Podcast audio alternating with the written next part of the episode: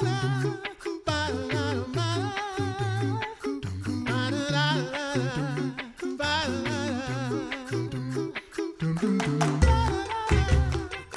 listening to the Coffee Hour. I'm Andy Bates. I'm Sarah Gulseth. Thanks to Concordia University Wisconsin for supporting the Coffee Hour. Find out more about Concordia University Wisconsin at cuw.edu. Live uncommon. It is Monday, which means it is Mental Health Monday. Check in with Deaconess Heidi Goehmann. Good morning.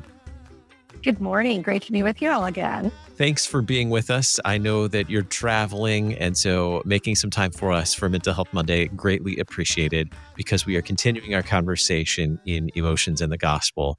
And this week we get into connection. Really excited. Great stories this week and looking ahead to next week as well. I'm not going to give any spoilers, but really great personal stories both this week and next week. Always great stories each week. So, connection. Um, let's back up a little bit. Last time we talked about exploration, which involved typically physical movement. I think there were dance parties in the kitchen, maybe, yes. and associated with that one. so today we take a look at connection. What are some examples of connection? Well, co regulation is one of my favorite emotion terms because it reminds us that we are in this emotional life together or life alone. We're actually in it together.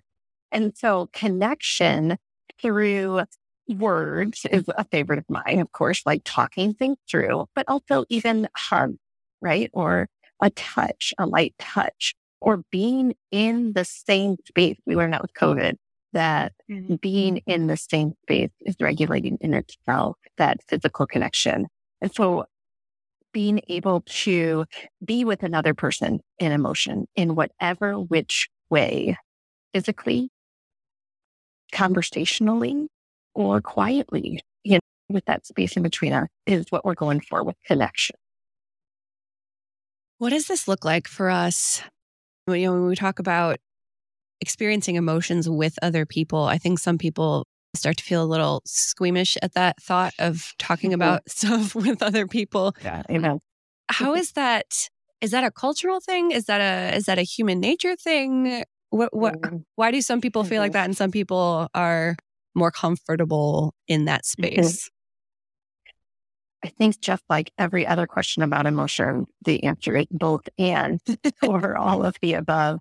Those layers are coming to bear in our lives. So internally as humans, because of what happened in the garden, because of our experience of sin and then shame coming into not just us, but the world, we are going to hold shame about certain things. And I think emotions are like that because they are so volatile, because they're so outside of our control, but we do have some control in it. And when you have those two things meet, outside my control, but also a little bit in my control, I feel like that is a special place of shame for us as human beings because once there's a little bit of choice available, we tend as humans to broaden that to be all our choice. Then I did something wrong. My emotions are wrong. Also, because I don't think we have a lot culturally understanding about emotion. Like this is very new research. You know, so many cultures across time and space believe so many different things about emotions, some likely healthier than us. and some of them a little bit unhelpful. And so in our culture, and even with brain science, we've talked about this before on our mental health Mondays with emotion, we're just getting to the beginning of that. Um, you know, chipping away a little bit at understanding our emotions and what they do. So with a little less understanding or a lot less understanding comes a little more shame also. We're emotion or we're information driven people we feel better when we have information and we mm-hmm. know in our minds. When we don't, it's a little uncomfortable and that shame creeps in a little bit easier. And then there is that extreme cultural overlay of how people believe, think, and act about emotion. And I think in our present time and space, we are not an emotion friendly culture. We're a productivity oriented culture, particularly in American Western culture. And we don't show a lot of space for emotions. I hope that the listener and I hope you too just have been able to find your people that can hold emotions with you though. So not everybody gets our connection. You know, not everybody is going to be the person we can be vulnerable about things that are inside of us. And even maybe some emotion or some things that we're processing need to be in that still space with God and connecting with God, whether in prayer or in quiet and silence and in breath. Those kind of things around the word are going to be the space that are a beautiful place to process because God, we know in Jesus Christ, doesn't judge us outside of shame, right? He judges us in what Christ has done for us. And all of that shame is gone. It's been put on the cross. And so that's a beautiful place to start connecting if you're uncomfortable with it. And then look at your circles of vulnerability. Who can hold this with me, whether verbally or just sitting next to me and saying, Hey, I just need someone to be here with me in this. And, and perhaps maybe from another side of that, looking at how I can be that that connection for someone too when someone's working through or processing emotion how can i be that connection and i think one of the most helpful things that i've learned so far in this book and through our conversations when it comes to emotions is the phrase that you've used multiple times emotional soup. Mm-hmm. and the concept that it's not all one thing. Like yes i might have really strong emotions at the moment but it might not necessarily be just one emotion. There's this soup that's kind of a mix of a, a, a, a, hearty blend and it's all kind of intertwined because it's soup. It's not just like they're adjacent to each other or that they're, but they're, and, and not even that they're just kind of touching these different emotions are not just mm-hmm. adjacent or touching, but kind of intertwined because it's soup and it's mm-hmm. messy. And, and, also, they're like different size pieces in it. So some emotions right. are bigger than others, but they're all still there. Yes. I love this. And they're all flavored by one another too, yes. in some way. Because, of course, I would make a food, a food analogy, right? So perfect. It's perfect. but I think that that's been the most helpful thing for me in recognizing that not only in myself, but also as a parent, as a spouse, as a friend, as a uh-huh. coworker, that whatever someone else is feeling or experiencing, it's not necessarily all of this emotion or this emotion, but might be mm-hmm. emotional soup. And I can just sit there and hold that with them too and acknowledge that, mm-hmm. yeah, it's probably emotional soup and I'm not necessarily going to understand everything about it, but I can be there for them. Mm-hmm. mm-hmm. I think that's a really good point too, because we also use the term emotional overwhelm. That's, that's that place really where our emotion are screaming to be processed that none of us really truly enjoy. It's an uncomfortable experience and we feel overwhelmed by our emotions. So we feel like they have control of us rather than us being able to drive the car of our engine of our emotion. And so being able to uh, have emotion soup helps us to know that there's these places also before overwhelm that are multi-layered and multifaceted, like you've got all the flavors and all of that good stuff interacting. I just had written an article in the before the new year called Emotion Soup to put on my website. But the reality was the article was a little too raw. Like it was my emotion soup needed to be in my circle of vulnerability because it had to do with some I would say traumatic circumstances where someone was attempting to steal my identity and I got lost my Facebook and Instagram accounts forever. And it was a, a huge deal in my life, even though obviously first world problem. Um, and I attempted to share that and connect with the internet around that and then realized, thankfully, before I posted it, that this was not for the internet. This was for an intimate person. And so I sent it to a few friends sit with me in that. And I think that's really wise, whether if you can do that in emotional soup, that's better than doing it when you get to emotional overwhelm, mm-hmm. where it's just flooding your system and you lose reason then, you know, we move into fight or flight and we're not in the place where we're going to be able to make decisions. That's when we post things that we probably shouldn't on the internet talking about finding your people and in your example just knowing who those people are that you're like wait i should actually be talking about this with my people instead of with the entire mm-hmm. internet what goes into finding those people that you're comfortable with because this doesn't just uh, maybe it does for some people this doesn't generally just happen that all of a sudden you're like mm-hmm. oh these are these are people and and you don't really have to work on that relationship i suppose so what goes into actually finding and knowing who your people are that you can have this processing with? I think, I think we say this a lot on Mental Health Monday coffee hour emotion is, I think that's a whole episode in itself, finding your people. Okay. And I would say my, my first few tips are to know yourself a little bit more, to be able to spend a little time with who you are and what you value, what should be important to you. And for most of us talking here, we're going to put Jesus at the top of that list. But at the same time, we talked about a little bit before the specific values of that. For instance, if I need honesty or compassion, if you take those two values of who Jesus is um, and what that means to me, that's going to look a, maybe a little different. I honesty and compassion can be held together, but with all people. Mm-hmm. And so finding the thing that I need really represented for me when I do have emotion soup or when I need to either call that person in the middle of the night because of time of darkness in my life or because something exciting happened and I want to share that and have someone sit with me in that.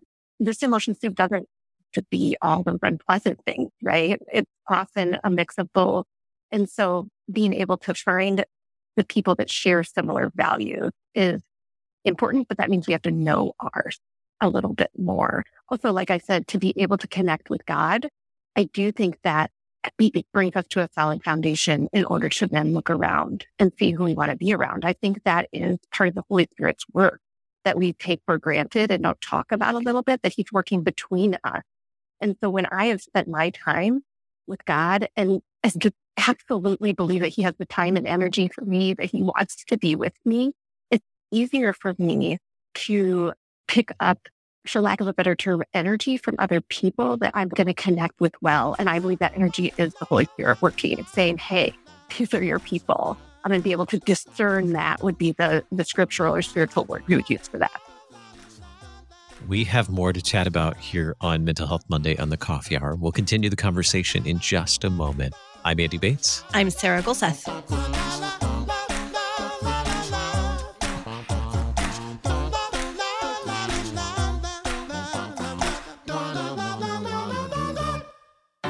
At Concordia University, Wisconsin, we believe you were created for a reason to use your God given gifts to help others, to live a life of self sacrifice in a me first world, to live a life that's uncommon.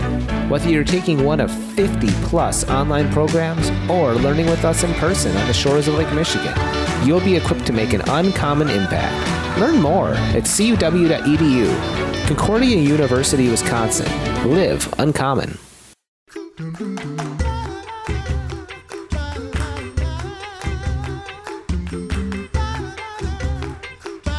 Welcome back to the Coffee Hour. I'm Andy Bates. I'm Sarah Gulseth. It is Mental Health Monday with Deaconess Heidi Goehmann. We are in Emotions and the Gospel. Great book, great resource. Today, our topic is connection. What do we need? What is required for emotional processing through connection? Is there like a prerequisite?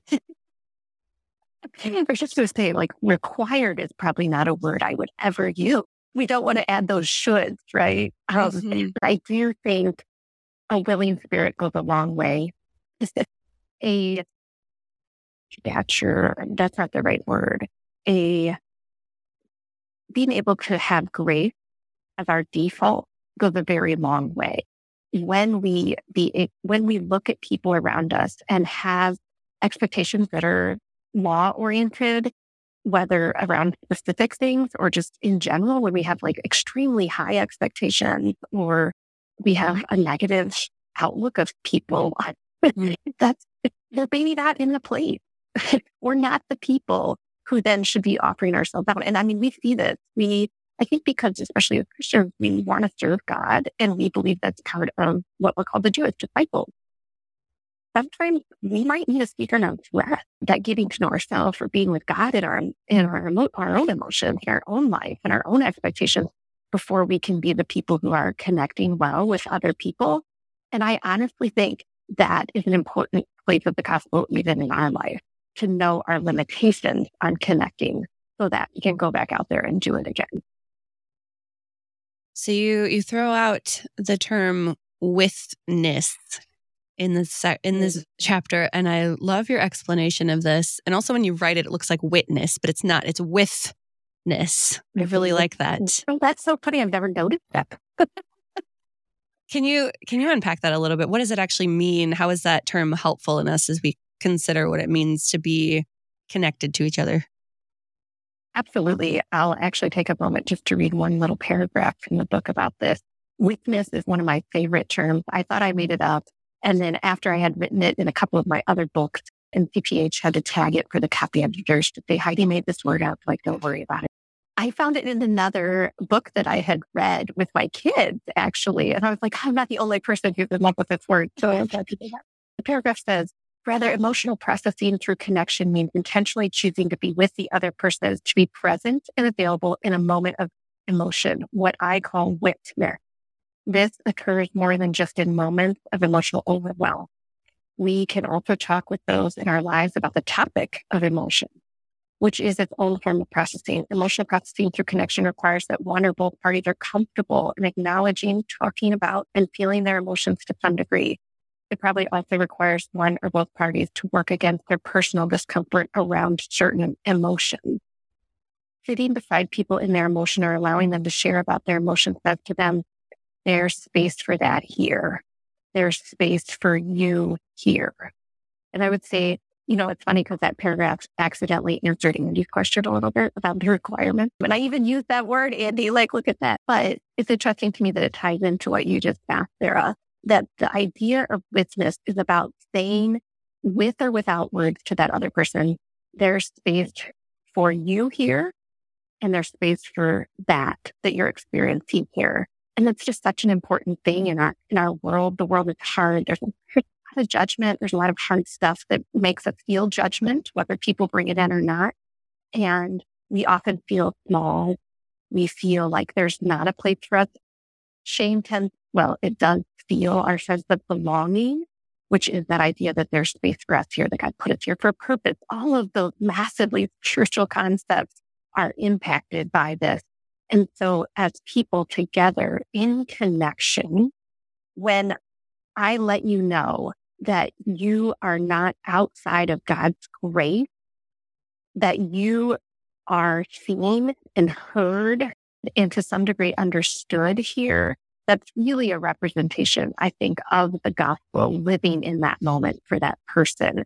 It's almost tangible. And I think that's that space of the Holy Spirit that I was just talking about, where you can kind of feel it. It's part of that sense of belonging that we have in our person.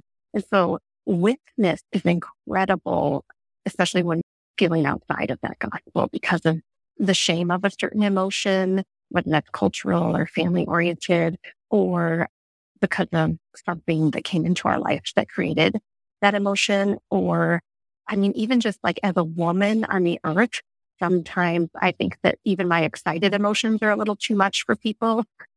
And so for someone to be able to sit with me and who I am as an excitable person and say, there's space for that here, there's space for you here, that again is the gospel in my life. Cause especially when it comes between two believers.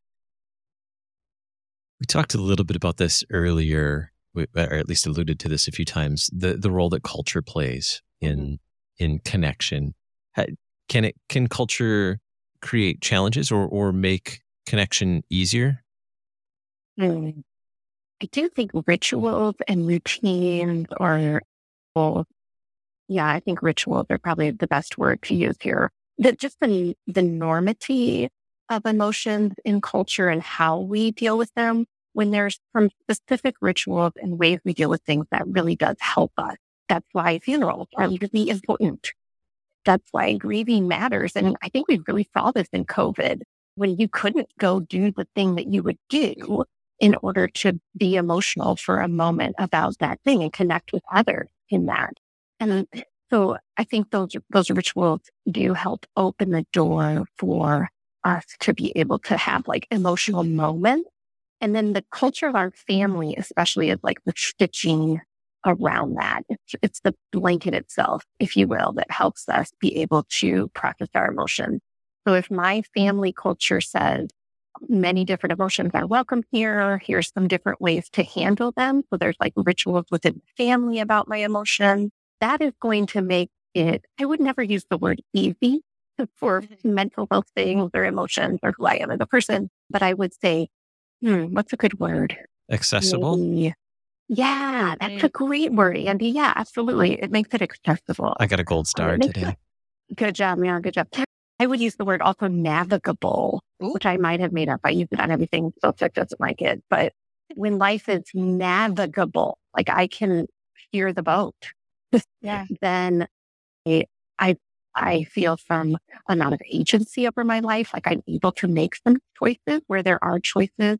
I'm able to monitor that sense of shame and grace in my life and, and be able to see the gospel more clearly. I don't know that there's any particular culture out there that I would say, okay, they are the best at emotion. You know, I think that American productivity and capitalism maybe adds some of its own fun layers to emotion.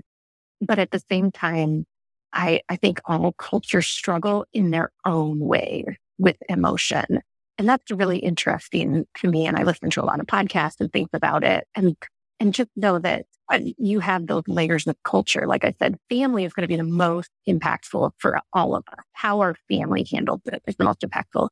And then over that is our community culture. You know, we lived in Nebraska and our community culture there emotionally was a little different than our community culture that we experience in Michigan now. And maybe our ethnic culture have something to say about emotion. I'm sure they do. And then over that, you know, our space in this world, like I said, American culture, Western culture and thought and philosophy, if you will. And then the world itself and living in a world that's broken and hard and also beautiful. All those cultures are playing a role in this layered cake of emotion. Yeah, I know there's definitely a difference between like Midwest Lutheran culture and like Northwest Coast Lutheran culture. Just from talking with friends, there's definitely ways that we co regulate differently in the church when you have a different culture going on. It's a it's a very interesting phenomenon to think about, especially for us in the Midwest. We think that we rule everywhere. No, it's totally true. And I think we would actually do better to give more attention to the smaller cultural impacts. And I mean smaller than not the world or America or, you know, the culture that we exist in nationally, but looking at our community culture, our church congregational culture, the culture of the LCMS with emotion, the culture of our family. Like I said, those smaller cultures in our life, maybe the school culture that our children go to school or that we ourselves go to school. Those, those smaller things are going to have a greater cultural impact on us than even those larger cultural things, even though they do impact us. hmm So you mentioned co-regulation, and we've, I mean, we've been talking about connection this whole time. What happens when we kind of bleed through the boundaries of of healthy co-regulation and and kind of take the, take it a little too far? Oh, sure. There's these really fun defense mechanisms that we use. My my favorites are the ones you guys mentioned in the question, especially transference, projection, and displacement. And I would say let transference is a little more complicated to describe. So let's stick with projection and displacement right now. So projection is when we throw an emotion onto someone else, but don't feel it ourselves. So I found this a lot with COVID and uh, mask wearing, for instance, like Mm. that the children were freaking out about masks. And like, there's probably some truth in that. It's hard for them and their whole world changed. But you know what? It was mostly the adults who were freaking out. Kids are wildly resilient and roll with the punches of what is handed to them, given a safe space to process that and to understand it developmentally. And so just being aware of whether that anxiety is ours or our kids in particular, that's a big point of projection. You know, you might be like, oh, they're terrified of swimming, but are they? Or are you terrified of them swimming? You know, and there's likely a little bit yes and going on with that. But being aware that we do project, particularly to our offspring, I think this is so common, or to the, the children in our culture, which is really unfortunate because it's hard on them to hold our emotions for us. Uh-huh. Like that's not fair. And so I would say that's one area of projection. We do it with our spouses. We do it with close family members, especially, but you'll see it happen in meetings too, where you look across the room and expect someone else is feeling something. A lot of times we need to ask ourselves, like, wait, me or them? Like that I'm picking this stuff up. That's projection. Another mm-hmm. one, displacement, is where it's, it's like really similar. I'm going to say this wrong.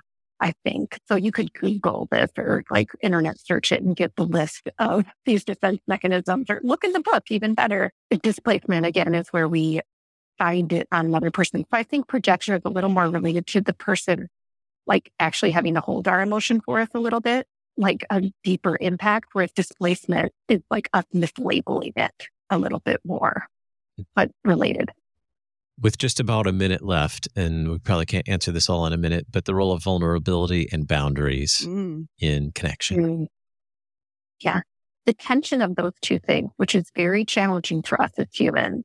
We're, we're generally good at like either connecting or like pulling away, connecting or pulling away. But when we hold the two together, it's very helpful for us understanding again what is ours and what is that person goes a long way in us being able to set some of those boundaries and see what we need. Like I said, some of us will have seasons where we, we cannot sit with someone else in their stuff. And we will have moments where we need to say no. That's actually a point of connection. That seems healthy relationship instead of me like laying myself like a carpet for people to walk on. I'm not going to be very helpful in connecting and emotional processing when I am not in tune with my own needs and into what God is telling me, you know, into where, the Holy Spirit is leading me to. So vulnerability is our ability to drop some of those armors and be seen and connect and let the co-regulation be present. Boundaries are the place where we allow ourselves more space between us and other people in one way or another. And both those things have their place. And I hope that encourages those people who are a little weary of connecting emotionally. Very good. Emotions and the Gospel from Heidi Goehmann. This week's connection next week. I'm pretty excited about this. Forgotten emotions of Scripture. Yes. Like, how did we forget them? That's the. I know it was hard to title that. We'll talk about that next week. oh, I love it. Thanks so much, Heidi. Have a great week. Thanks, you too. You've been listening to the Coffee Hour. I'm Andy Bates. I'm Sarah Golseth. The Coffee Hour with Andy and Sarah is a production of KFUO. To support the Coffee Hour and KFUO Radio, visit kfuo.org. You can also text KFUO to 41444 or send an email to gifts at kfuo.org. And you can call us at 800 844 0524. KFUO. Christ for you, anytime, anywhere.